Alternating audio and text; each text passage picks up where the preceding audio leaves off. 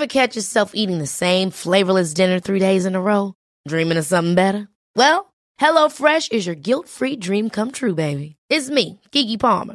Let's wake up those taste buds with hot, juicy pecan-crusted chicken or garlic butter shrimp scampi. Mm. Hello Fresh. Stop dreaming of all the delicious possibilities and dig in at HelloFresh.com. Let's get this dinner party started.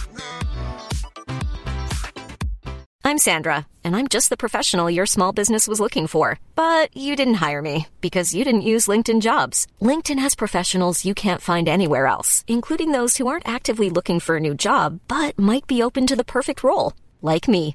In a given month, over 70% of LinkedIn users don't visit other leading job sites. So if you're not looking on LinkedIn, you'll miss out on great candidates like Sandra. Start hiring professionals like a professional. Post your free job on linkedin.com/people today. Life is full of what ifs. Some awesome, like what if AI could fold your laundry? And some, well, less awesome, like what if you have unexpected medical costs?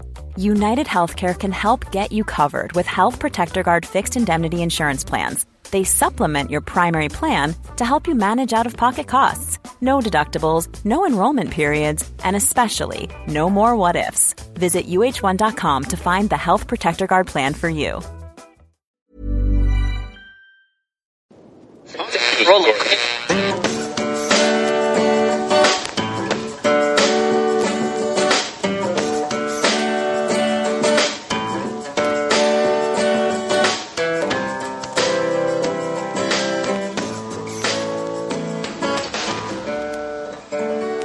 Acting as moderator for tonight's broadcast.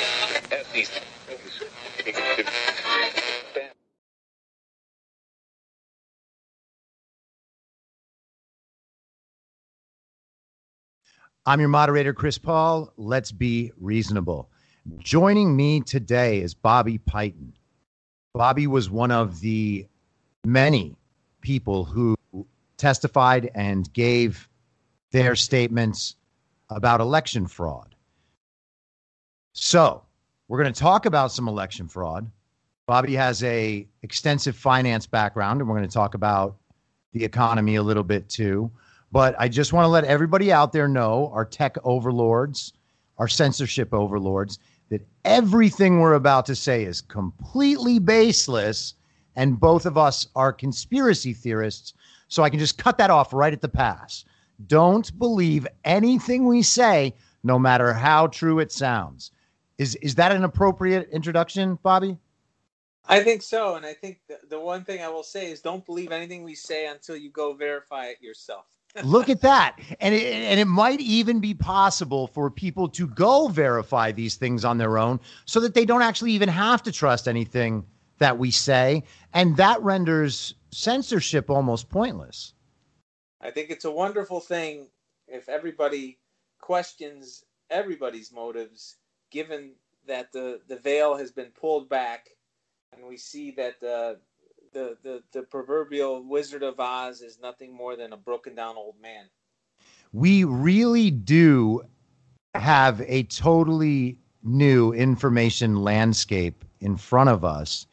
And the den- de- uh, maybe I could speak. The decentralization of media is one of the biggest aspects at play right now. It affects everything. In fact, I don't think we would be in this place in the first place if media hadn't gone down this road. What do you what is your reaction to that? Because I know you've been taking a lot of heat for stepping up as a patriotic American and using your knowledge and your background to try to help the country get some clarity on exactly what's happening. So a, a couple things. I I think that what what the president what President Trump has done is he sped up the process if if it didn't happen now, we might be where we're at right now, 5, 10, 15 years from now. Mm-hmm. And their playbook was always the same. They wanted to always control us, and they've done a, an incredible job, which gave them the confidence to continue to uh, control us more and more.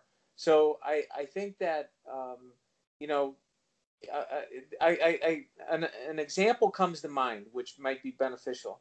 Um, to what I think is happening with the with the way media is transforming itself across not just the United States but the globe. Um, years ago, before the 70s, when the airline industry was formed, uh, there used to be hub and spokes. So every single plane that flew from one city had to go to a, a, central hub. Like Chicago was a big hub, Atlanta was a mm-hmm. hub.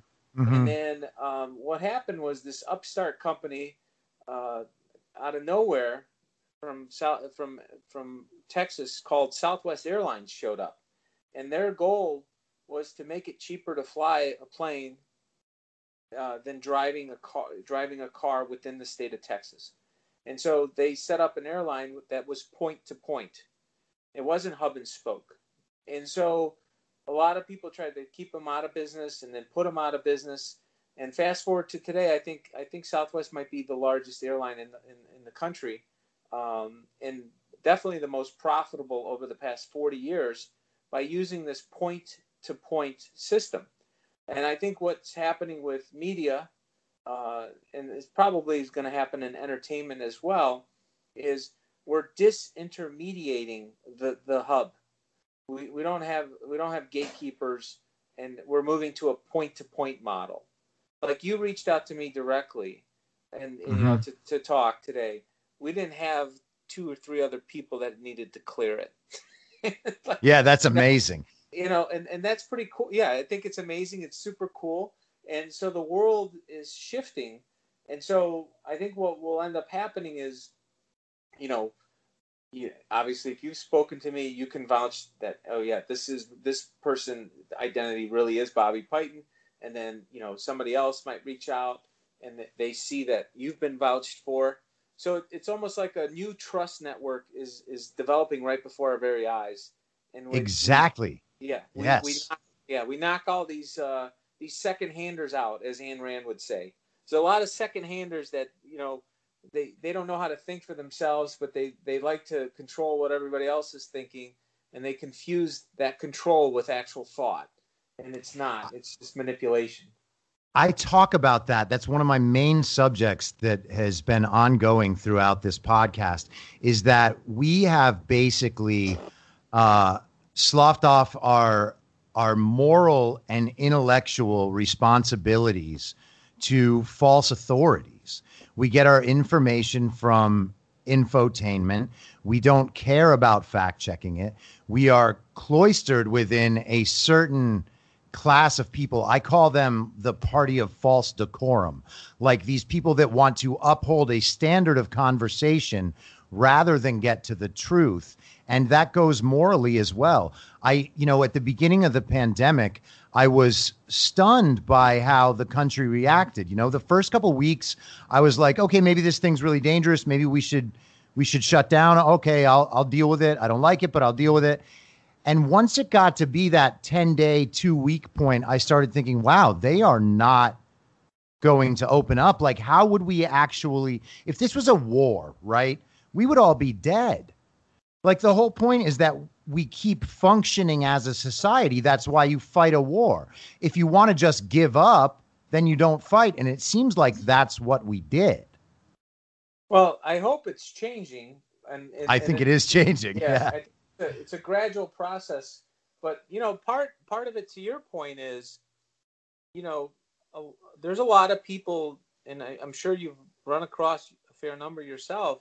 I know I have only because I, I wasn't really involved with any of this or talking to a lot of people um, outside my sphere before whatever six seven weeks ago um, there's a lot of people that want to take control and understand what you know they want to know what they should do but they they don't they need they need that they need some basic frameworks as to how to do it they just they're not at that level where they trust themselves enough just yet but I, mm-hmm. I do think they're coming up to speed fast, which is great. And, and and so you know you can't you know nobody can stop the truth. Once the truth kind of comes out, it, it takes a life of its own. And and you know there's I love that saying, you know the truth is going to have its way with you until it's done. yeah, I like that. You know, you and can't, you can't really stop. It really it. is such a great tool. Like I know it seems like the most basic concept of all time that if you just tell the truth, people will understand it. One thing that I've been focused on is trying to when you're assessing truth, don't base it on anything else you don't know. Like try to root it in something that you know about yourself, about the world around you that you can sense and feel and see and and what you know about human nature that everything has to be drawn back to that. And if you can't do that, you don't believe it. So tell me this, how did you get involved? Like with the election stuff. You said this kind of just started happening six, seven weeks ago, but I feel like this was you doing the work and then someone noticing. Am I wrong about that? Uh, it's a it's a little different than, than that, and, and and that's what some people think. So you know, I guess let me let me give you a step. Let me take a step back. For sure. for over for over twenty, it's crazy when you say this, right? But I'm into my 25th year of my career uh, as a portfolio manager, managing money in the markets. And part of my job as a portfolio manager versus a financial analyst versus a financial consultant is I do all the work in terms of understanding what I'm buying and selling and what's going on in the economy. So I, I read a lot, like, you know, not just about companies, but what's happening geopolitically, what's happening uh, with tax policy, what's happening with uh, you know, our budget as a nation.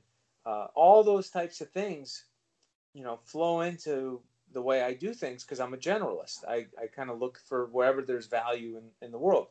So I met this woman at a Trump fundraiser in Wisconsin uh, a little over two years ago. Her name's Liz Harris, and she's from Arizona. Right. And so she called me up. She saw I set up a group on Facebook called Audit the Vote and it went from like zero to like 40,000 people in a week. And I, I set up this group because I'm like, you know, I want to audit audit this this this thing and figure out what we need to do with you know with kind of like create a set of financials. Well, it turns out she reached out because she saw that. She's like, wow, I see that you're the person that's moderating this. I'm like, yeah, I set it up a week ago because uh, I was pissed. So she she said, "Do you mind if I send you some information from Arizona?" Um, and then I said, "You know, absolutely." I go, "I've never looked at voter data in my life before. Uh, you know, I'm just going to tell you that, but I'm used to dealing with very large data sets. You know, like millions of lines of of uh, pricing data or financial data." Uh, you know, going back 5, 10, 20 years and, and making sense of it.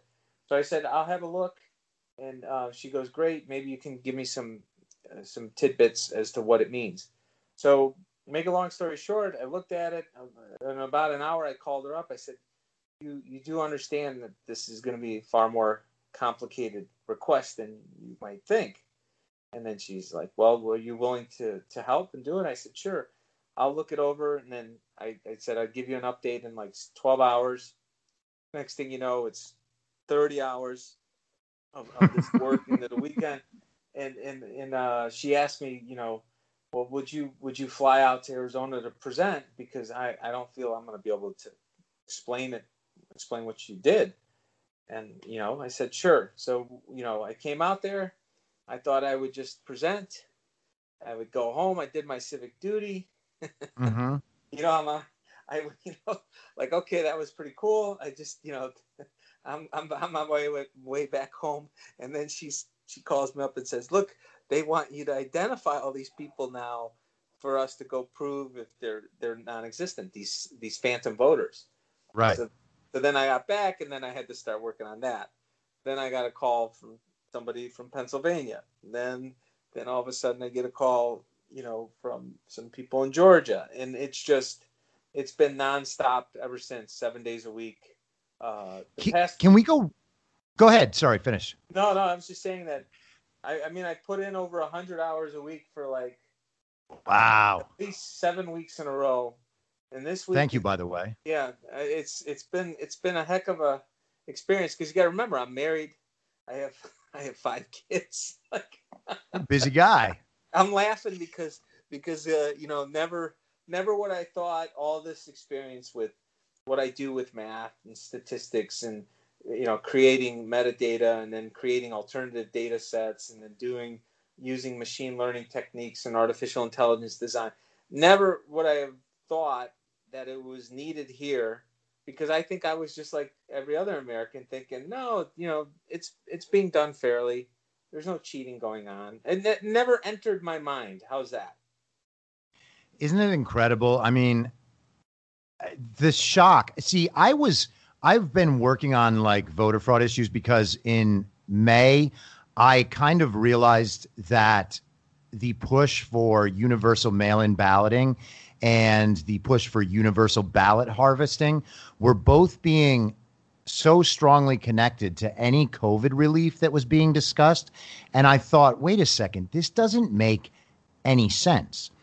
We can go to the grocery store you're saying that the virus is this way. Why are you planning six months in advance for people to not be able to vote? That doesn't make any sense. And these COVID packages have been delayed over and over and over again for these specific things. And I'm like, what in the world could they possibly be doing that for? It's not about voter access. It's not about um, voter the the accuracy of the vote, the integrity of the vote, obviously. So there's something else at play, and then I just kept my attention on that throughout this time. So by the time November 3rd rolled around, I was absolutely certain that they were going to be stealing the election in one way or another related to these mail-in ballots. So what was your what was your first moment where you were like, no, no, no, no, come on, this is a fraud? Was it like waking up on the fourth? Well, I think I think that um, I definitely thought it was a fraud when the states flipped. When I, you know, like you said, when I woke up on the fourth, because I saw what the rallies were like. I think all of us did.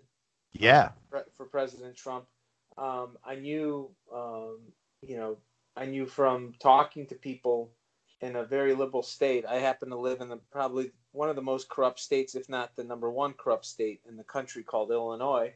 Um, that even people in Illinois. I can challenge you with California right now. I think we're neck and neck, man. We got two horses, two horses going.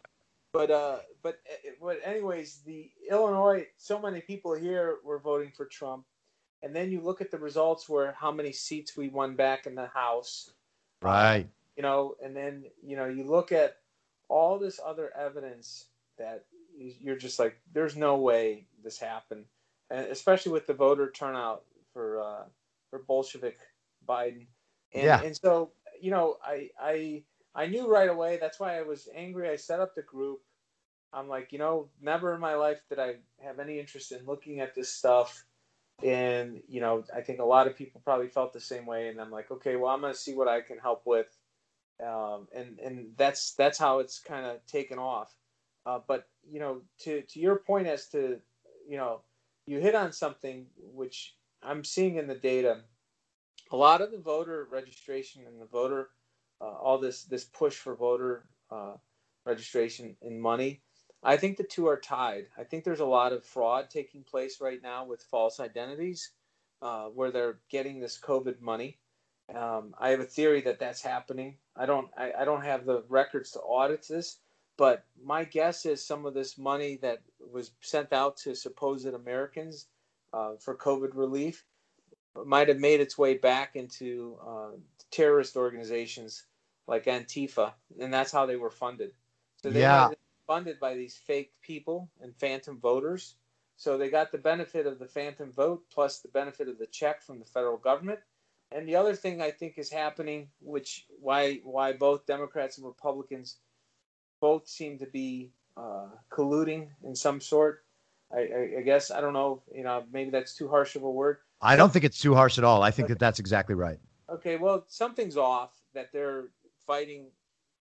You never see those two groups unite.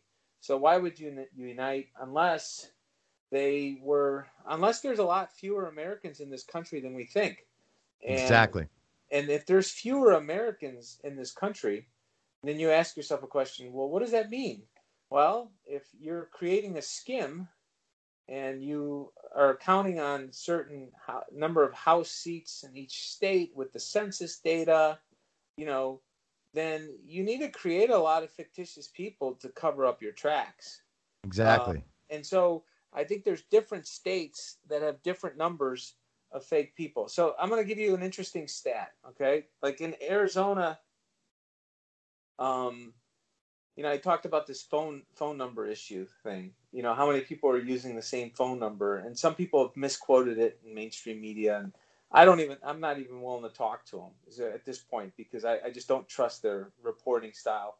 Uh, so, you know, there was there was a ton of numbers that were used for multiple voter registrants. Okay, and in that in uh, itself is mind blowing and one crazy, of the things right? that people just don't know. I mean, I have people around me very close to me that are like, there's just no proof of voter fraud. The courts didn't find, and you know, there are people that don't pay a lot of attention to this stuff. I think that they get their news a little bit from the mainstream television channels, but I think that they mostly are reading and seeing the articles that pop up on their Facebook. And we know that that's all influenced and pushed by algorithm. And they are really, and I'm talking about people that I really love and respect but they don't know any of this. And I'm like, this is the most basic right we have. There is nothing after this if we give this away. I completely agree. And, and I did an analysis showing what the cost of a vote was and mm-hmm. how one person in Congress has over, you know, basically has a say on $10 billion of money. And it comes wow. out to something like $70 a day and you got to remember $70 a day of how we spend money on a federal level, the federal government level. That's what it comes out to for every single voter in this country 70 bucks a day. And you sit there and you're like, you think, you scratch your head and you're like, wow, that's $500 a week almost, 490 bucks. Uh, and, you know, the, if the average American's making 55, 60 grand, you know, it's literally half as much as they make you know, more than that because it's seven days a week. So it's like, it's over half of the income that they make 40, 40, 50% of the income that they make on a daily basis. And, and so I went, in, the example I gave in the write up was I went into Target, I forgot my ID in the car, and they wouldn't sell me a $15 bottle of wine. Mm-hmm. And I was just like, wow. And I asked the woman, I said, you know, I, what happened to the rule of 40? You know, I'm 45. I said, uh-huh. you guys don't get to make any judgment calls anymore? No, store policy, ID. And I'm like, okay. I go, I don't feel like going to the car, right? And I and then I started thinking like, wow, for a fifteen dollar bottle of wine, they won't give it. Yep. Me. Yep. But meanwhile, seventy dollars a day spend for four two years in between elections, no ID. And it's like it's incredible. You know, it's and, incredible. And that, that's why I was so pissed when I wrote it. I was kind of angry, you know, because I was like, okay, I didn't get my wine. I don't feel like going back in. I'm gonna write a post about it. so I, I went and wrote this post. That, that post got over a million impressions on on uh, on Twitter. So I before Twitter deplatformed me, uh, I was getting uh, over three million impressions a day, and I averaged like 3.3 million for like 33 days. I had 110, 109 million nine hundred thousand impressions before they took me down, and they yowza. What's that? I said yowza. Yeah, they took me down. I think they classified me as a Q person, and because I, I on one of my posts I said where we go one we go all, and, a, and yeah, that's reporter, offensive now. Yeah, and a reporter asked me why did you do that, you know, like, and I didn't, you know, I said, well, look, it's true, it's a true statement where each of us go collective, you know, individually in society. Uh, when you aggregate that up, we collectively go where we all individually go. I said it's a it's a great slogan. I go, I've never been part. I don't know who these Q people are. You know, I think mm-hmm. they're anonymous. I tell everybody who I am, so I'm not hiding. I tell everybody where I'm getting my data. I'm not just dropping stuff randomly. so, yeah. So I said, so I don't I don't understand your question. Like you're you're telling me I can't use that language, and you know they, they didn't say anything, but I think I think they literally shut me down over that. It's amazing. The media actually doesn't either doesn't know what the whole Q thing actually is, or they're intentionally. I, I think this is it. Obviously, like they're intentionally attacking it and portraying it as something it's not. It's literally just people on the internet doing research collectively Mhm. and mean- making jokes. And sometimes they say bad words. Yeah, it's it's it's the most ridiculous thing ever. And so that's after that conversation, I refused to take any calls from any of the uh, the circus animals. You know, They're- Good, I as you should. them. They're finished anyway. So, but uh, yeah, this this whole thing. And by the way, I wrote a post today on my Gab account. It's Bobby Piton on Gab. Um, in the in the first name and last name analysis, I'll share this with you because this is something everybody out there that's listening to your show could look into themselves. There, I did, I did f- the five core, core battleground states. You know, Pennsylvania, Arizona, Michigan, Georgia, and uh, um, and um, Wisconsin. Wisconsin. Yeah. And there was about 30 million records that I reviewed. And in those records, there was 602,000 last names where there was only one instance of that last name. There was out of 30 million people, there's only one person with that last name in all 30 million records. And then there was What kind? about- So, can I stop you for one second because I've heard Sure. you say this a few times on different interviews, and this has always fascinated me because is there is there a pattern to how these names are spelled? I mean, are are they all? I mean, it's not Johnson, obviously, you know. So I'm like, well, what kind of names would they be using to Yeah. cover this? I'll give you a couple of them because I wrote it. Okay, cool. My, my Gab post today, and I posted it on my my LinkedIn as well because I was just I, this this came to me about two days, two mornings ago, not or uh, yesterday morning, so morning ago, because I was I was trying to think about like why did they create all these fake names, right? And, and Mhm, some of it, I was thinking like everybody else, they want to create fictitious phantom voters. And so here's here's some of the names, last names. Okay. Okay. Z U R T, Zert. Then there's right. C V E C K, Zvek. Then there's Garahan, G A R I H A N. Then there's Garmin, like the device, G A R M I N. Then there's Curly, K U R L E. Then there's Meetar, M E I T A R. Okay? Only Uh-huh. one of these and 300,000, uh, 30 million people, right? So Right. this is what I wrote. Uh, I just told you the 602,000. Sure. Then there's 630,000 first names. So pull up Google Google Translate and copy a sample of these names into the left and translate it to Mandarin or basically Chinese traditional. See what pops up for yourself. Oh my God! Tell me. there, there is a possibility that these names might have been used to communicate within our nation.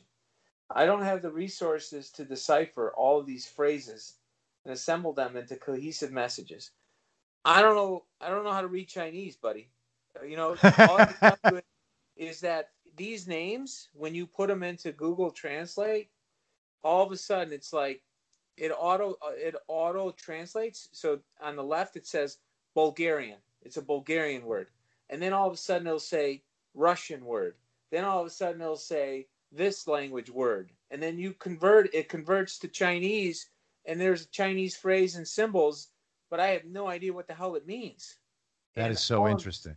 and so there's there's a side of me that thinks that um, this is the way they're communicating that if they've hacked into these systems. And the reason why i think they might be communicating this way is i talked to liz harris. She said after my testimony and you know the the voter files there the voter registration files they started to change and there was a bunch of lines that were getting deleted. Wow. and so why would you delete them unless there was embedded messages in the damn lines Unbelievable. Let me run something by you because this is another thing that I've spent some time thinking about and working on.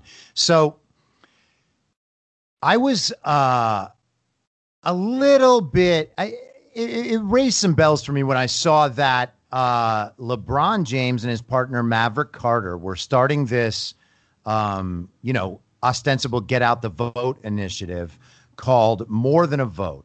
And of course, they were using the same style of the uh, the BLM, you know, the fist, the communist fist that we see in communist propaganda and BLM propaganda, and now this more than a vote initiative. And what they were doing ostensibly was they were going to open these vote centers around the country at stadiums and arenas. And it was supposed to look like all these sports leagues and, you know, brands like Nike and whatever else were helping out to make it so easy and so possible for everyone to vote, particularly felons who had just been released. They wanted to open access for felons. That's how they sold it to the community. Now, I did some digging on More Than a Vote, and I found out the association they have with Rock the Vote. And so Rock the Vote has been around, you know, since we were kids. I'm 42, you're 45. You remember that from the 90s. Um, that, like uh, Rock the Vote was like how right? cool kids sign up. Yeah, yeah, right. So we all have that branding embedded. And Rock the Vote has some interesting connections to the Democrat Party because their founder used to be partners with a man named Steve Bing. And Steve Bing was a, uh, you know, he's around the Hollywood community. I've met the guy, or I have met the guy before years ago, years ago, because I used to be very active in the Hollywood community. But Steve Bing is mentioned in the Podesta WikiLeaks emails as having meetings with George Soros and John Podesta. He was a bundler for Democrat Party initiatives and voter initiatives. So I'm watching War Room a few months ago, or a couple months ago after the election, and I can't remember the guy's name from Michigan, but he was a former state senator from Michigan. I hope it comes to me.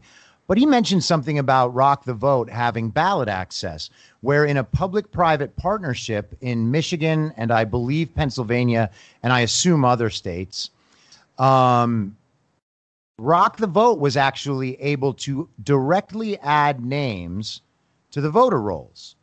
And I'm looking at the State Farm Arena footage of Ruby Freeman, and this entire time I've been like, we got to watch those arenas. Something shady's happening at those arenas.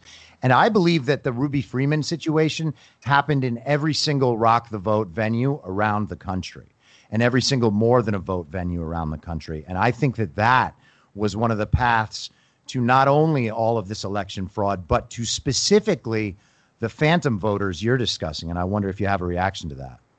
Yeah, I mean, my initial reaction would be um, they these these people what they like to do when I say these people these these these scammers uh, they like to create a cover story. Like right. they, they want to have somebody else do their dirty work for them and say oh plausible deniability. You got it. That's I mean that's what when I hear what you're saying the first thing that comes to mind is oh well someone didn't know that they shouldn't allow somebody to to use our systems and put these voters in you know. Right. But we, we had so many coming in, we had no choice. I mean, I, I could totally see them trying to pull that crap on the, as the narrative. And yep. so I, I do think, uh, you know, this part of what I said with auditing the vote, um, part of the reason why I set that group up and, and I was looking at this as a five or 10 year project was I think we need a constitutional amendment in the United States that um, secures our our voting rights, kind of like a. I agree, a hundred percent. And and here's the deal with the voting rights, the voting bill of rights. The reason why we also need it is because voting is part of our national identity. If if now we have a situation where you have hundred million people that don't believe in the system uh, because it's rigged, and you've you've you've literally splintered uh, our reality as a society that we don't we don't trust it and maybe this is what the left was going for all along but you know we we need to collapse it back to one reality where yep. it is equitable and it is part of our national identity because look at the end of the day i think you would agree with me i don't have a problem if somebody else wins you know and and and that they're you know i happen to lean uh, more republican values not necessarily republican party but republican right. values but if a Democrat won in my area, you know, but they won fairly, I wouldn't have a problem with it. Uh, I, rather, I said I'd, on November 4th. Yeah. yeah, sorry, go ahead. Yeah, no, I'm just saying, I, I tell people, and I get some of my friends on the right that complain about me saying this, but it's like, I'd rather have an honest Democrat over a corrupt Republican, but I would rather Yeah. have a, a, an honest Republican over an honest Democrat. Because Sure. at least with, with an honest Democrat, you can at least present your case. You can make arguments for why they should change their mind. You know, you can work with that and say, okay, you know, did you did you look at this angle? But if they're corrupt, no amount of logic and reason and research is ever going to work. They're going to do what the hell they want, anyways. Yeah, and if they've corrupted the vote, they have that power forever. That's how states end up like California and Illinois. You know, talking about voter fraud in Chicago and Philadelphia was never a controversial thing before this year. Everybody admitted it, it existed. Chris Matthews used to joke about ward bosses all the time on hardball. And but now it's like a faux pas to question the election results. And I was going to say I woke up November 4th and you know, I came on my podcast and said, "Listen, I don't like this result. I think that every American should demand a full forensic audit of the vote. And if it turns out that Biden won legitimately, I'll accept it. But I don't believe that it was won legitimately. And there's been nothing in the last two and a half months that has even come close to changing my mind. They have not tried to prove the validity of this election at all. And that is a travesty. That's a crime against America. I I completely agree. And the question becomes, you know, if if they do successfully steal this, which you know I'll believe it when I see it. You know, I still Yeah, I don't buy it either. I I don't think it's. I don't know. For some reason, my gut, my intuition. I don't have any data uh, uh, other than other people have. Um, my but my intuition tells me that he will not be sworn in. Um, Yep. and that in that there's a good chance that you know Trump is going to be in. The question that I have in my head is, will Trump be in and then um, transition to uh, you know hand over the reins to a different VP and then resign so that you know people don't think he stole the election.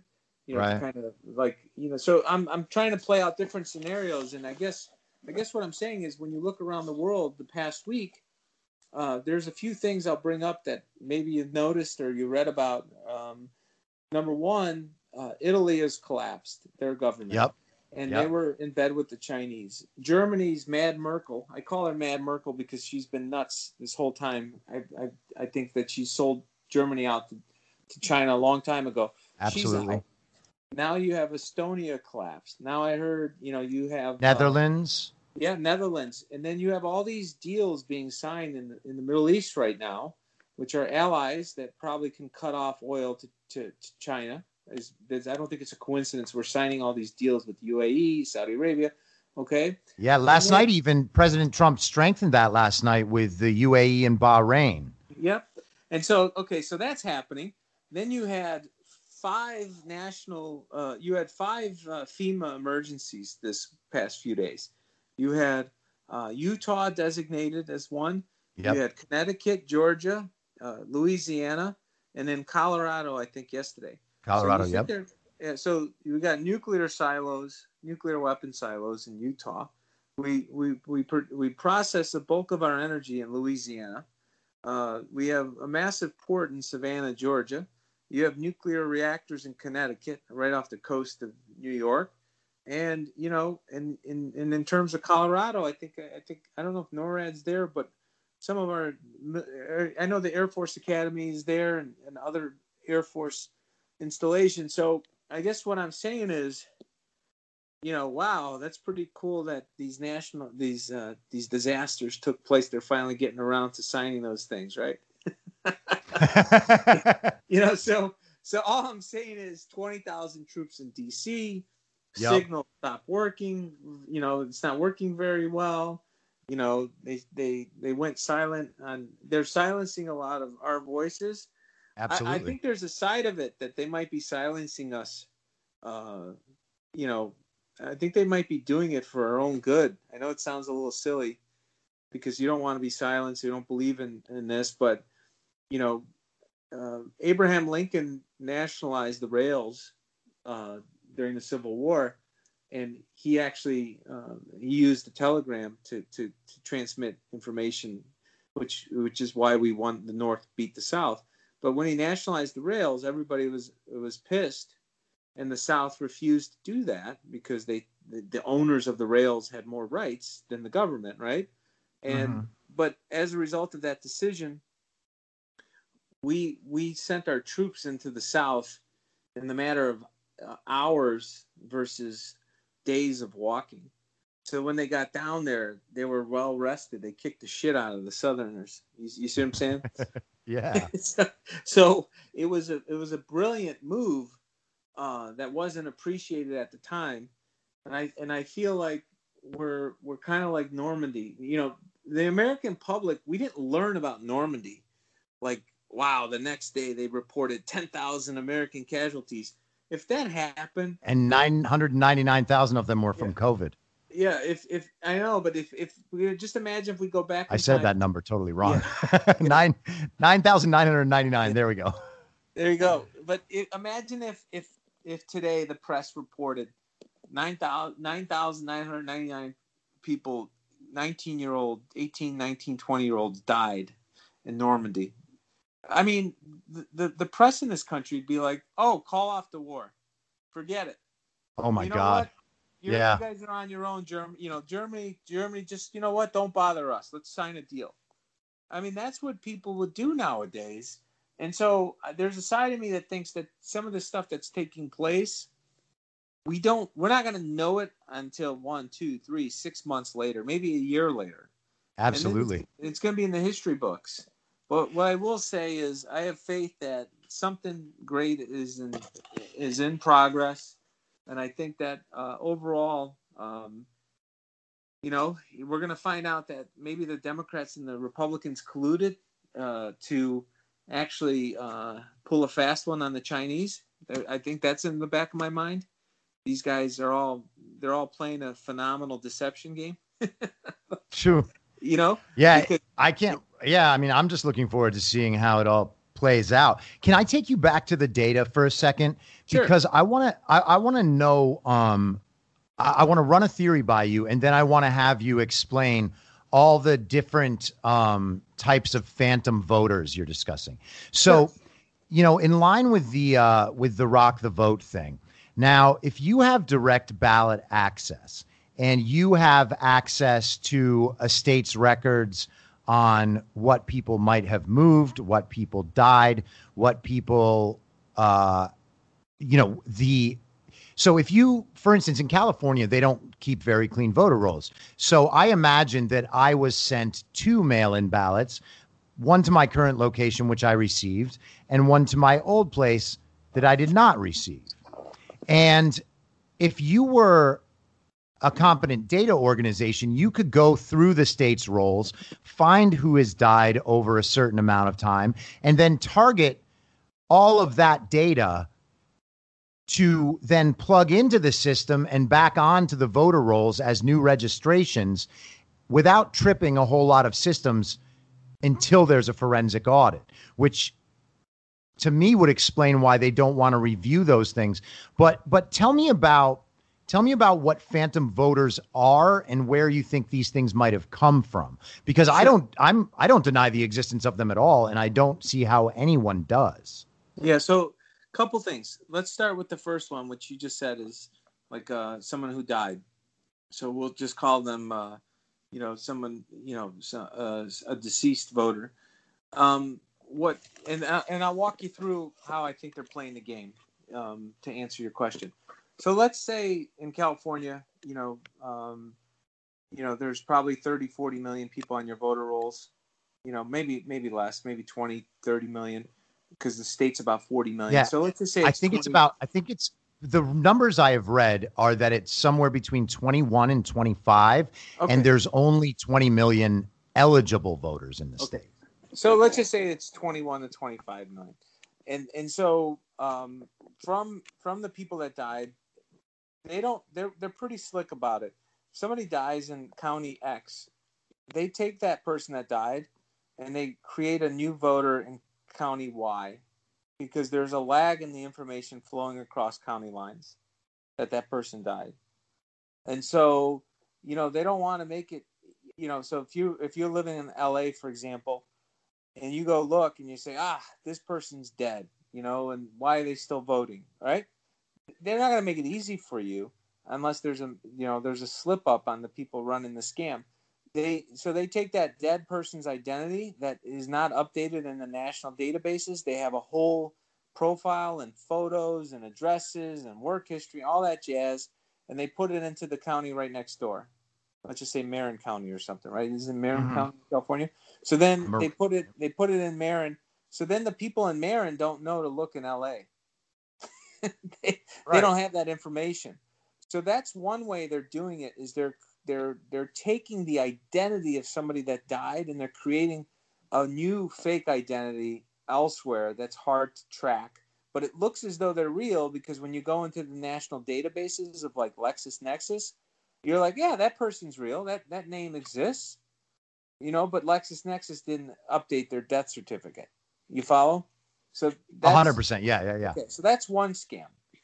Another scam is, you know, Bobby's a gremlin. You know, and I, I say I, I, I turn into a gremlin where you put a little water on me. Remember that? You put little drops of water, yeah. and you have multiple gremlins. So there's, there's so there's a Bobby. There's there's there's a Bobby Piton here and then all of a sudden there's a Rob Piton uh, in this county over there, and then there's a Robert Piton over there, you know, and then there's a Roberto Piton over there. like, so now all of a sudden my vote just got sliced into four four parts.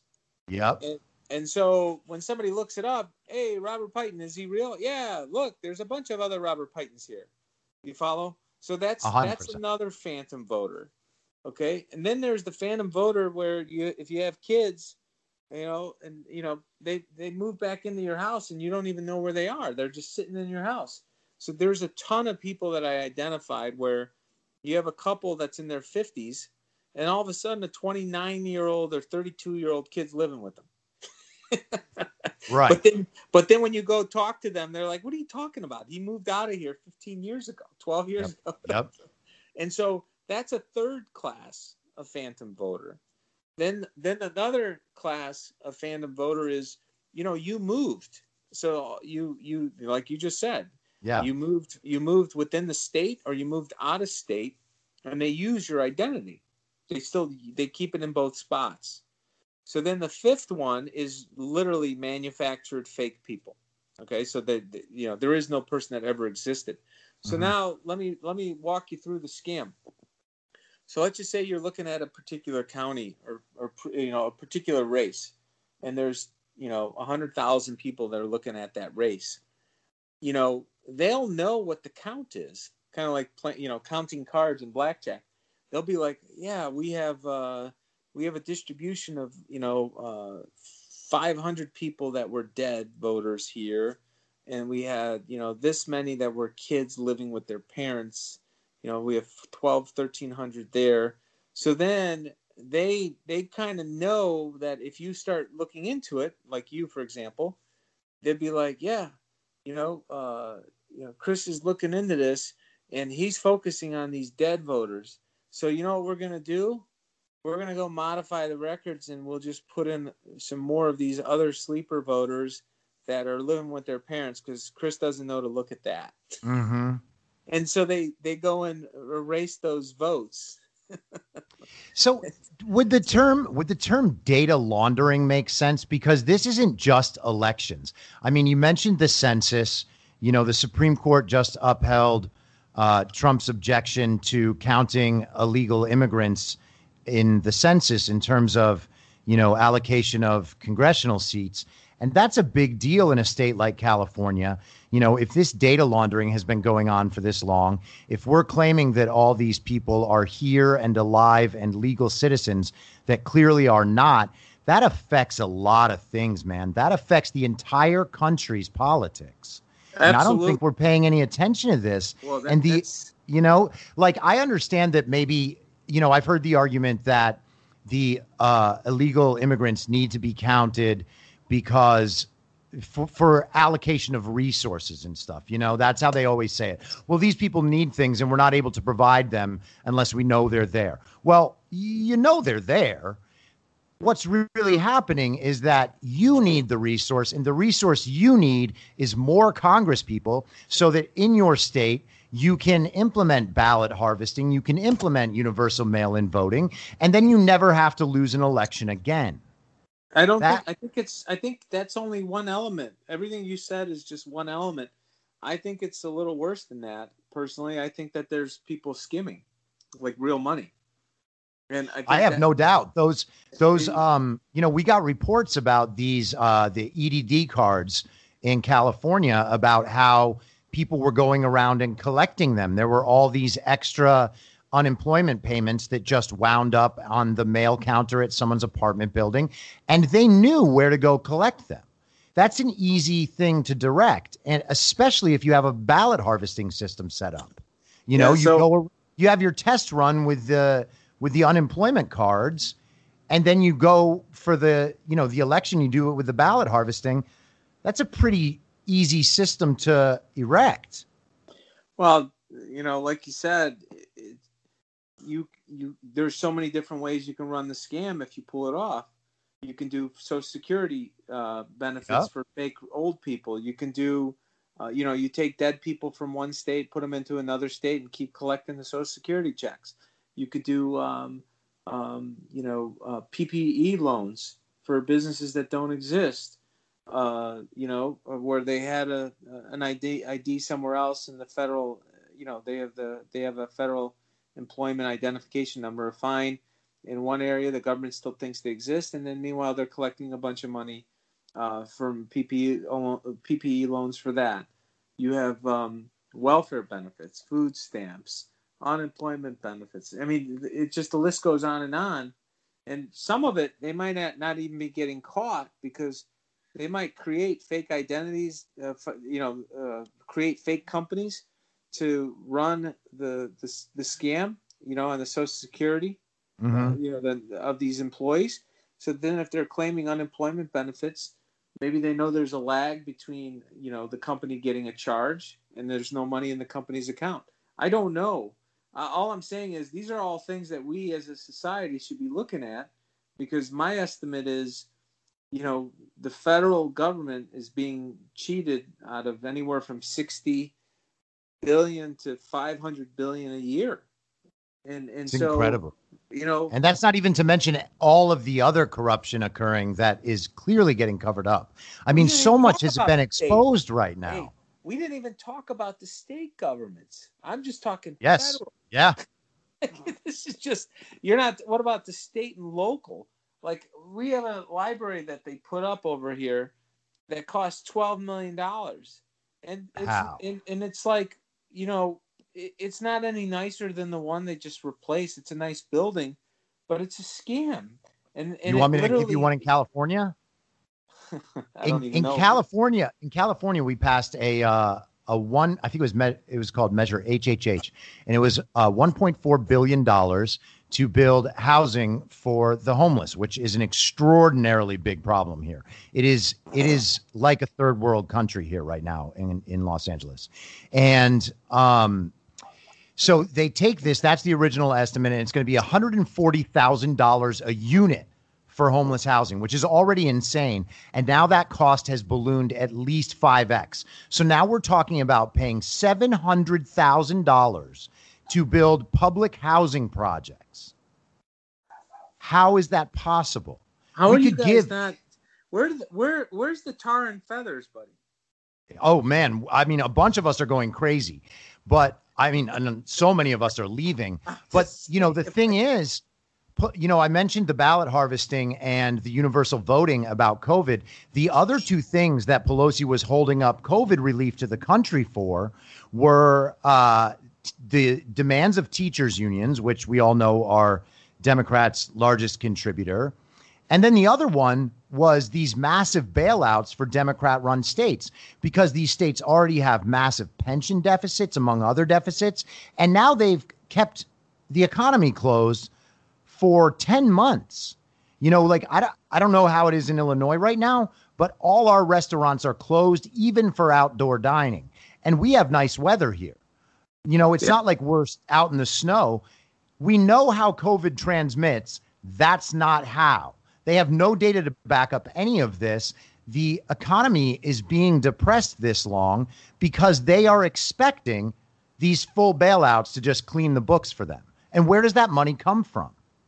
Yeah, I, I think- I, it's it's it's yeah. infuriating. Yeah, I think I think what you just said, you know, I I I made a real simple suggestion to how to solve this. Uh, no, no, no citizen should send in any money um, um, to the government. We should all just say, you know what, we're not going to send in any money to the state government until the economy's open because right now we're closed. So if we're closed, Yeah. we shouldn't send any money in, right? So then when, we- when we open back up, and then the other thing I would say is going forward with regards to tax policy, the taxes should be set not you know the, the, the budget of the state and federal government should move in move in line with how much money people have. So if if if all of a sudden twenty percent of the income, I, I, this this bullshit social stabilizers crap is run its course. Yeah. If if if uh, if all of a sudden state of Illinois lost twenty percent of its income, fine, cut wages and salaries as well as staff of Illinois government workers twenty percent. You know, we gotta we gotta make the cuts in real time and and we that's what that's how you stop this madness is what i'm saying but you know you got to remember there's there's about 7000 elected officials in this country a little over 7000 Yeah. so that comes out to one elected official for every i think i think it was 47000 americans i think Yeah. that's the number and then there's one person in congress for every 616000 of us so it's like, you know, you got to keep you got to keep building your audience, buddy, because if we if we can just get everybody if we can get everybody to just get involved, it, we can solve this in a weekend. I think that we are, I think we're on a fast track to that. And I am, like you, still very optimistic about what this next week will bring. Um, but if it does go in our direction, there's going to be uh, clear upheavals, I think, across the globe in terms of financial markets, in terms of things like debt. Um, you know, we are talking right now. So I'm going to lay this out. I'm not saying that you have to ascribe th- to this belief at all. You know, you just mentioned the 7,000 elected officials around the country. I believe that every uh, elected official, everyone who was involved with the process of our election, who failed to object to the fraud, is guilty of high crimes.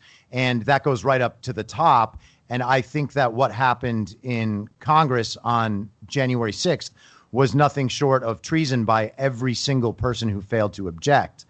You know, so what I see in my ideal outcome for this is all of those people being immediately removed from office. Their elections are null and void. And all of those should, we should be setting up a national special election a few months from now and elect entirely new officials, state level, local level, everywhere. None of these people deserve to serve. And then we have, you know, the tech companies. They are clearly in a in a in a state of national crisis, making it impossible for the president of the United States to communicate with the citizens of the United States. That is a direct threat to national security. You know, I, I don't understand how anyone is taking any of this lightly. And Trump has the power through his uh, executive order in 2018 about uh, certain sanctions imposed on, uh, you know, due to foreign interference in our elections. In that executive order, he literally has the right to seize the assets of everyone involved in this scam. Well, I mean, well, everything you're saying, what I would say, you know, everything you're saying is is most definitely plausible. The only thing I would say, uh, you know, with regards to your language, uh, in, in, in I think, What, that- the treason part?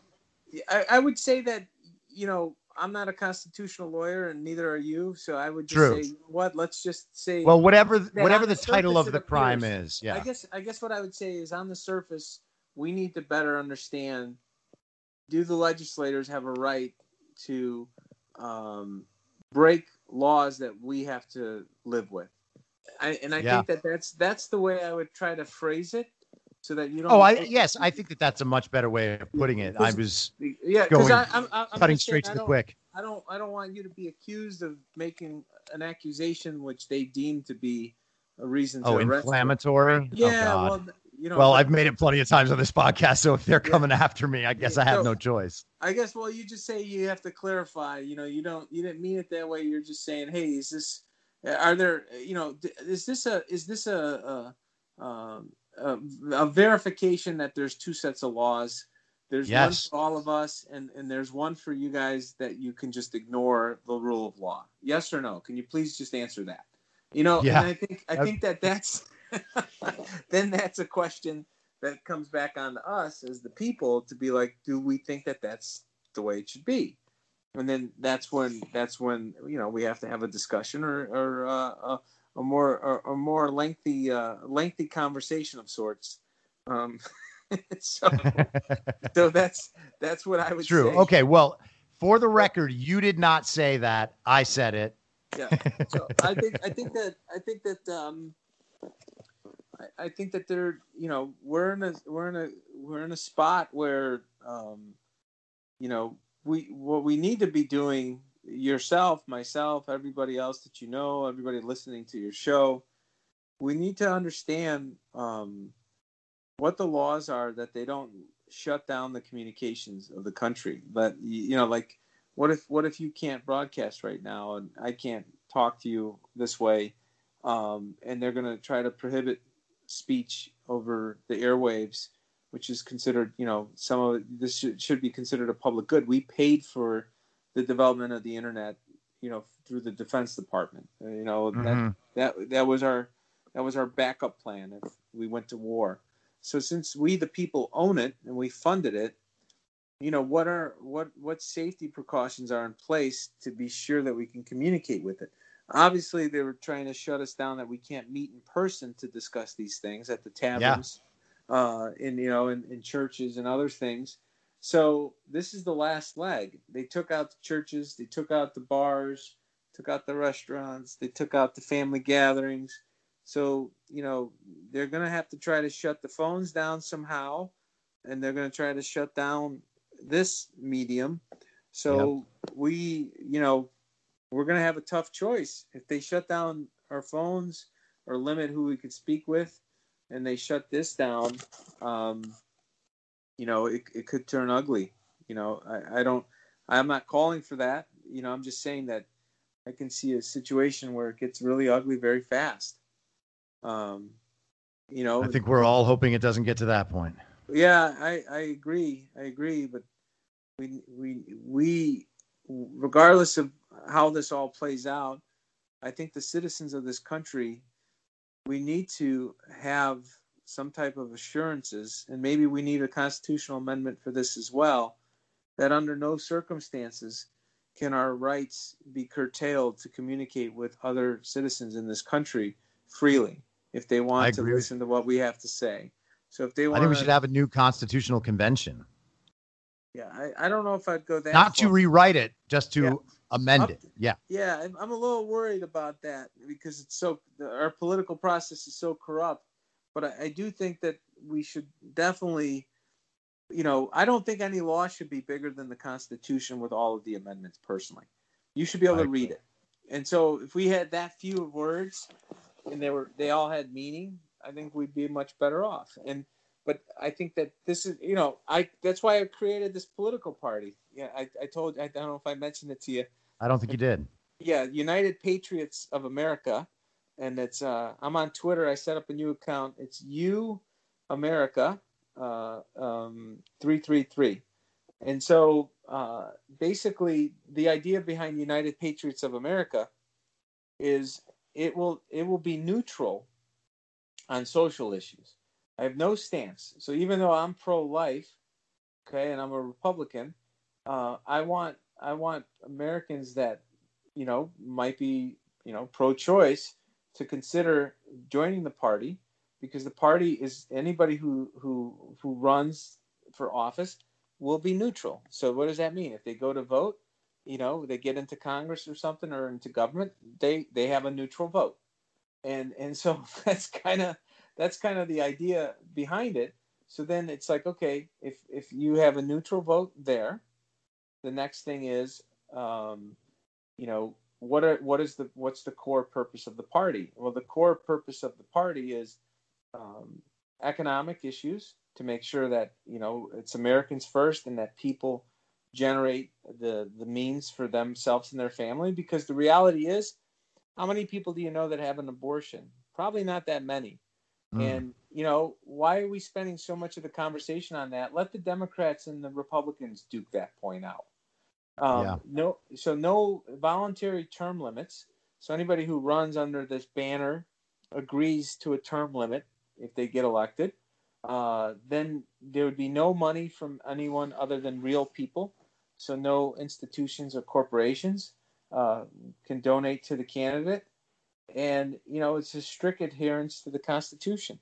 So it's like, you know, national security issues, economic security issues, uh, and adhere to the Constitution. And, and protect it. people's rights as ascribed by the Constitution. Yes. And that's, that's, yeah. that's the whole party. So imagine if we had that in place right now, it would be a third check. Like we have three branches of government we have Congress, executive branch, legislative, and then judicial. And, yep. and, right now, if we had a third political party and if it was 10, 20% of the vote, because it took a neutral stance on social issues, if the Democrats had a great idea for economic policy, this party might be like, hey, we're going to throw our lot in with the Democrats. And mm-hmm. if the Republicans came up with one that was better, you know, hey, we'll throw it in with the Republicans. But then all of a sudden you change the power dynamic. They're no longer trading horses among themselves. We're coming up with ideas that uh, create um, uh, a desire for the best outcome not tied to political affiliation. Like if you, know, right now they just they, they it's all or nothing. There is no compromise anymore. So a third party, if it's set up this way, where it's neutral on social issues, I think it could it can serve as a, a um, you know as a as a healthy transitionary force, uh, you know, of good in our political process. So, anyways, I just set that up on one eleven and and so so 111 we'll 333 you're a numbers yeah, guy. Yeah 111 111 and yeah three ones and uh uh yeah 2021 so that's the deal. There's two plus two is four and then 21 right? Plus the, the other three ones is is four. So there's four four four in the ones and four in the twos so there we go. hey, so yeah. where are so you got banned from Twitter? I got banned from Twitter. Where can people find you now? Gab, you're Bobby Piton. And do you have a channel on Telegram or anything like that yet? Well, I someone was telling me to set that up. I haven't set one up yet. i think Telegram. you should do it. It's great. Yeah. yeah Telegram is like a perfect hybrid of the three legacy social networks, which I consider to be, you know, Twitter, Instagram, and Facebook they have all rendered themselves useless as far as I'm concerned. Who owns Telegram? Ah, God, I can't think of his name right now. I want to say that it's the name Pavel Durov is is popping up for me, but that might be Signal. I don't. I I think it's Pavel Durov, but I could be wrong. Okay. Yeah. No, I'll definitely check it out. I know somebody. Th- yeah, Pavel Durov is the the founder, and he made okay, cool. his money Oh, is this the guy that sold WhatsApp? Or no? I believe so. Oh, it's... he's, he's from Belarus. Cool, because you know what? I'm, uh, you know, I happen to be Polish descent. Belarus shared a border with Poland back and forth over the, the, the number of years, and so uh, we're we're very skeptical of government. And uh, good, you know, and you know, you, too much power. Belarus Belarus actually did something really interesting with the COVID thing. I've I, and I haven't gone deep into this because I've been away from the COVID subject for a while, but I believe that they actually turned down the money they were offered to shut down the country. So anybody who does that is good in my book. Yeah, so it's so I'll definitely I'll definitely look at setting up a channel there. I think I set something up on um obviously Parler I they took that yeah. down same. I heard it all it all might be deleted. And there's there's a couple other ones. I set up I think something on Rumble and then um Uh, I haven't loaded anything there yet, but uh, I'll I'll text you when I kind of set up a little cheat sheet of where I'm at. But Awesome. right now, yeah. But it- right now, Gab, yeah. Gab and, and and I am on Twitter. I'm back up to almost 700 people. I mean, it's a far cry from the 130,000, but um, I think that um, you know I'm kind of going to Twitter to recruit people. So there's Good. because they have such a big audience. Then I say, hey, come on over to Gab. yeah, yeah. or, or, but I need, I, I do need to kind of, you got to kind of go where your enemy's at to, to, to try to pull more people into your, your camp, so to speak. The Democrats are really good at playing that game, and I think we, we need to learn how to play that too. We shouldn't be fleeing the cities. We should be, we should be sending more troops in. We should be sending more people to live in the cities and take the cities back from these sons of bitches. And they're trying to steal the best real estate in the country for strategic reasons because if you control the ports, you got to remember there's eight states that matter the most in America, whether people want to admit it or not. It's New York, Illinois, California, Georgia, Arizona because of the largest migration of people into the country, Michigan because of trade between Canada, Pennsylvania because there's three major ports that feed into the Great Lakes, and then Wisconsin because there's a Wisconsin Minnesota port where the goods come in. If you if you control those eight states, which keep in mind the Dems already controlled three of them, New York, Illinois, and California, the five battleground states were those states where if if a foreign co- country took control of them or hijack the political process, they they can control the flow of goods, troops, weapons, any anything because they have they have the arteries of the nation.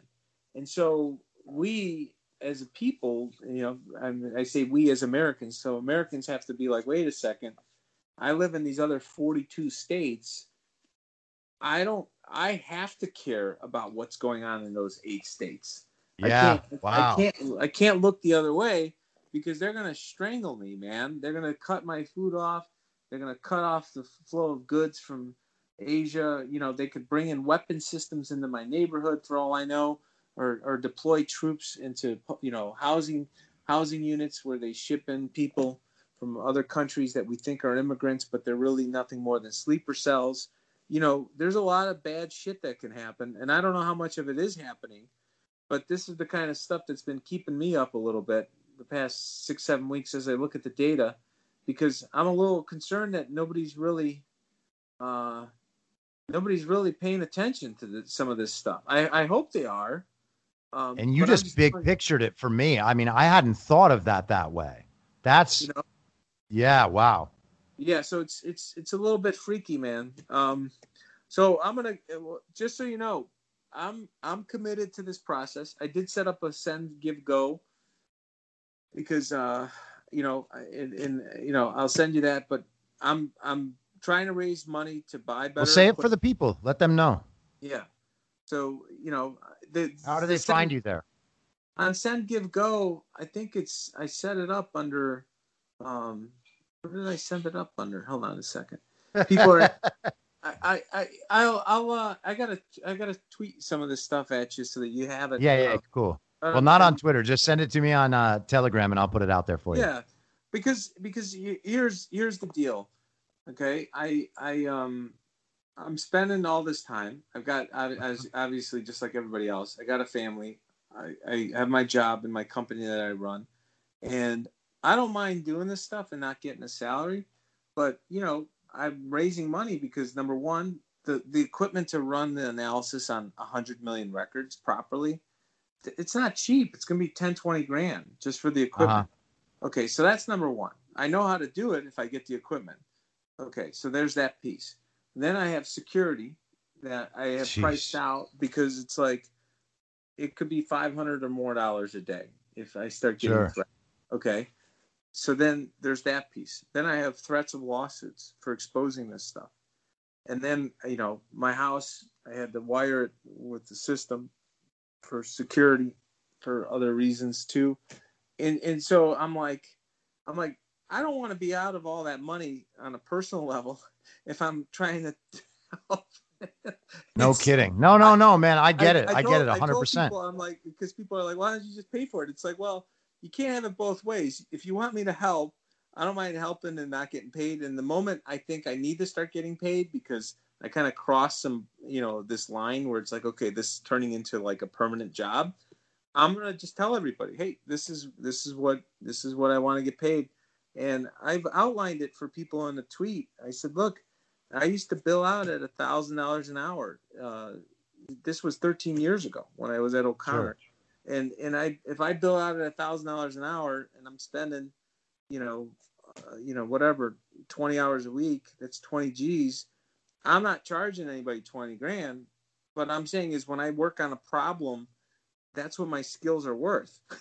So- yeah, no, so- 100%. I get it, you know, man. and so all I all I ask is I'm like, hey, if I'm gonna do that, you know, I need I need a little bit of help, you know, like a little bit of like cushion that if this shit hits the fan and people start, you know, coming after me, uh, you know, I have I have the appropriate resources to deal with it because I, as we we saw firsthand with with with Facebook, you know, they shut not Facebook but uh, Twitter they shut me down. I raised thirty grand, okay, on uh, Mhm. on that one, you know, GoFundMe thing, and they they literally took it all away. They said they didn't like my campaign, and they and and they just took away all of the donations. Um, and and you want to hear something really whacked out?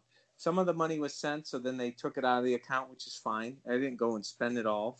Or it You're going to tell me something that's going to make me so mad right now. I think I know what it is. Go ahead. okay here's the, here's the deal my understanding is they there was a setup is what somebody suggested to me and i said what do you mean by a setup? So this isn't my theory. I'm just like telling you what somebody else told me. They said they get people on this that are conservative you know on some of these platforms. They they do this fundraising and then uh, what they do is they they go into their legal contract and they find something to take all the money back from you. So that what they're counting on is if you spent the money and then if you don't have the money to pay back, they hit you with fraud. They hit you with Oh my you know, God. So they try to hit you with like wire fraud and you know like all this other crap.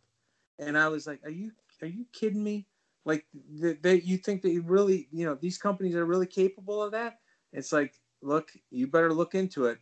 And it's like at the end of the day, I'm very happy and fortunate that I didn't spend the money. Like it was just Mhm. you know started spending some of it, but I didn't reimburse myself. So I was spending personal money and then look to get reimbursed. But you can see where this can wreck somebody's life, you know, Absolutely. these programs. Because it's like, you know, what if you spent five grand, ten grand on something? They come back and say, you know, you didn't have a right to spend it, and then you don't have the money, and then what? They lock you up for fraud. It's just ridiculous. That's what I'm saying. Like, I had no idea. Like, I'm a little wet behind the ears on this stuff, but I could tell you one thing is that you know we live in very dangerous times like they're trying to do everything they can to hurt anybody who's trying to help And they're it's trying to do it to scare everybody else so that no one else jumps in it. No. Yeah. It really Yeah, is well, d- I'm- just reprehensible. i'm not i'm not willing to back down that's the problem so Uh, same here, man. Same here. Like I, there is no future if we don't get this right. yeah Like I don't I- mean to sound dark or it's not, it's true you know, that's not pessimism. I believe that we're still going to get through this just fine. But man, oh man, how we got to this point is just, it's But you- shameful. you believe that shit though can you imagine like I know. I know. was just like are you kidding me this this is this is the kind of crap you got to worry about now you know people's intent with trying to supposedly help The I don't know if you saw it, but the lieutenant governor of Pennsylvania has now said that questioning the election is actually not protected speech. Yeah, yeah. Um, like I said, That's I bananas. if they go down that path, you know, you got to remember something about the laws. And once again, I'm not calling for any of this stuff. I'm just telling you, reading history. When when un, when unjust laws uh, become super obvious that they're unjust and corrupt and evil, um, there's there's blowback effects that are uh, very unpredictable. Um, and uh, um, you know, I think unfortunately we might be moving into that dangerous stage where the blowback effects are, are, are could be so severe that these people making these statements don't realize what they opened up because you're Yeah. what you're basically doing is you're um, you're you're basically egging people on to react to your your uh, your corruptness and evilness. And it, you know and most good people will put it off put it off put it off put it off. And but there comes a point where you know people start to have nothing to lose. And that's a dangerous spot. I'm they're trying you. they're they're trying to do it. And and and I think they're doing it I hate to say it I think they're doing it to um you know uh Provoke a reaction. well not just provoke a reaction they want to clamp down in a bigger way and they need an excuse to do it Exactly. I agree with President Trump that don't react violently. Don't go to this crap. Don't show up right now. I told people the next few days when when they're you know like if there's going to be supposedly some kind of false flag event, record yourself in your own house. Get on the phone. Order a pizza. Create a digital paper trail of sorts. If the phones go down, then take a regular camera and take a picture with a timestamp, just so that they don't try to say you were somewhere you weren't you know, I think it's crazy that you got to think that way right now. It really is unbelievable. It is unbelievable. But that's because- great advice, and I am going to definitely do that myself. You know, just take. I, I'm not leaving the fucking house. I'm sorry. Next few days, I'm not going anywhere. It's gonna. be- Yeah, yeah, same. I know exactly where I'm at. You know, uh, you know, that's it. That's it. And and and just it's it's it's nuts. But we we we have to we have to get better organized. We got to make sure we have better safety systems in place with regards to being deplatformed or silenced. And um, we need to regroup and, and get this stuff corrected for everybody's sake. It's not a. I'm with you, man. It's no I just hope- about one party. ahead. Yeah. Yeah, it's- no, it's not about the party at all. It's only about the country. That's the thing people don't understand. It's not about the party. It's not about Trump. It's about there's a very real threat that America is not going to be America anymore. And I think that, or at least not the America we know, like it'll still be a place on a map, but the, a, a country where you can't express what you want to express, where you can't go to church, where your vote doesn't matter anymore, that's not a place I want to be. It sounds like China. It is mean, China. Yeah. We I are mean, getting a taste of what of Yeah, what this is yeah. Why don't you why don't you go pull up the the ways in the, which the Chinese would? Uh, the, I sent somebody's. I looked it up because I was just curious how they punish people in China, and and I don't know this this is probably in China's past, but you know we have a clause of no cruel and unusual punishment in this country, and you know and I decided to kind of look at the different ways the Chinese would would hurt people, uh, especially people that weren't Chinese, um, and you could tell a lot about a society with how they treat people that aren't members of their society, and um, you know you should you should look at the five punishments, look it up on Wikipedia, the 5 I'll punishments, and you see for yourself how the Chinese would deal with the five punishments in ancient China, imperial China, the five punishments for female offenders, and see for yourself how they treat people. Uh, you know, some of their own ilk, but then they're even harsher on people that aren't Chinese. So I'm not saying all Chinese people are like this, but I'm saying is the corrupt regime um, that's calling the shots. I, I wouldn't put it past them at all to do this kind of crap. So I'm with you, man. All right, Bobby, thank you so much for doing this, man. You're doing heroic work and I appreciate it and I'm sure the country appreciates it. Thanks, man. Thank you, and then be sure to send me, uh, um, you know, the link that I'll share on my page everywhere else. I mean, I pulled you up, but just you know, if you you know, just so Will do. I have the exact. Absolutely. Yeah, you got it, good. man. Well, thanks. Thanks for, so much. Thanks for inviting me. I appreciate it. God bless and stay safe. And, Yes, uh, sir, you too. Exciting next. Uh, maybe we could do another talk in a week or two once all this stuff kind of starts to play out. Let's let's do it. Let's do it. Hopefully we'll be celebrating. You got it. Sounds good. Thanks, man. All right, brother. Okay. Bye-bye. Bye.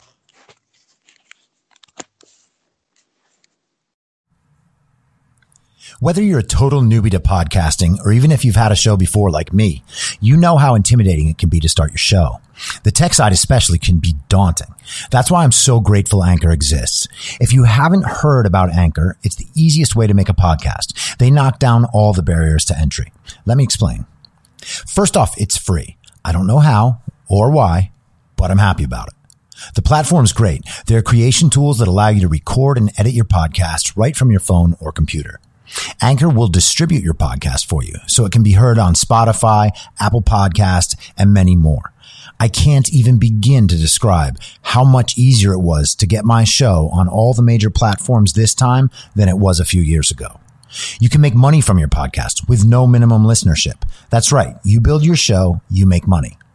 It's everything you need to make a podcast in one place, and the company is committed to the success of its content creators. Go download the free Anchor app or go to anchor.fm to get started. Thanks for listening. Please follow the podcast on Instagram and Parler at I'm Your Moderator. Soon I'll be up on Rumble with a video aspect.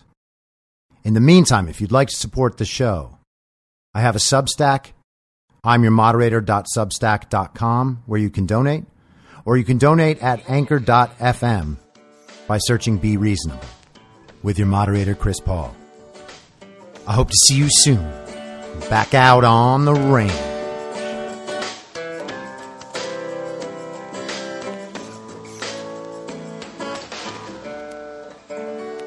Acting as moderator for tonight's broadcast.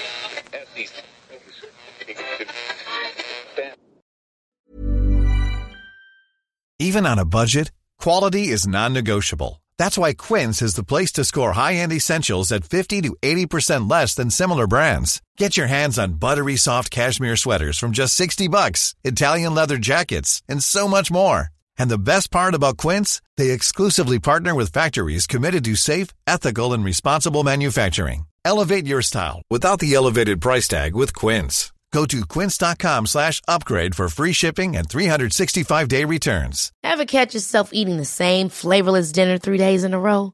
Dreaming of something better? Well, HelloFresh is your guilt-free dream come true, baby. It's me, Keke Palmer. Let's wake up those taste buds with hot, juicy pecan-crusted chicken or garlic butter shrimp scampi. Mm. Hello Fresh. Stop dreaming of all the delicious possibilities and dig in at HelloFresh.com. Let's get this dinner party started. Mom deserves the best, and there's no better place to shop for Mother's Day than Whole Foods Market. They're your destination for unbeatable savings, from premium gifts to show-stopping flowers and irresistible desserts. Start by saving 33% with Prime on all body care and candles. Then get a 15-stem bunch of tulips for just $9.99 each with Prime. Round out Mom's menu with festive rosé, irresistible berry chantilly cake, and more special treats. Come celebrate Mother's Day at Whole Foods Market. In my mind, that's the end game. Thanks for listening. If you'd like to follow what I'm reading and thinking throughout the day, you can do that by downloading the Telegram Messenger app and going to t.me slash I'm your moderator. On social media, you can follow me on Truth Social, Gettr, and Gab at I'm your moderator. I also have channels on Rumble and BitChute. If you'd like to follow the writing, you can find me at imyourmoderator.substack.com. The merch site is cancelcouture.com or go direct shop.spreadshirt.com slash cancel dash couture. If you'd like to support the podcast financially, the best place to do that is Ko-Fi. Go to ko-fi.com slash I'm your moderator. And all of these details will appear in the show notes with each episode. I'll see you soon down on the range.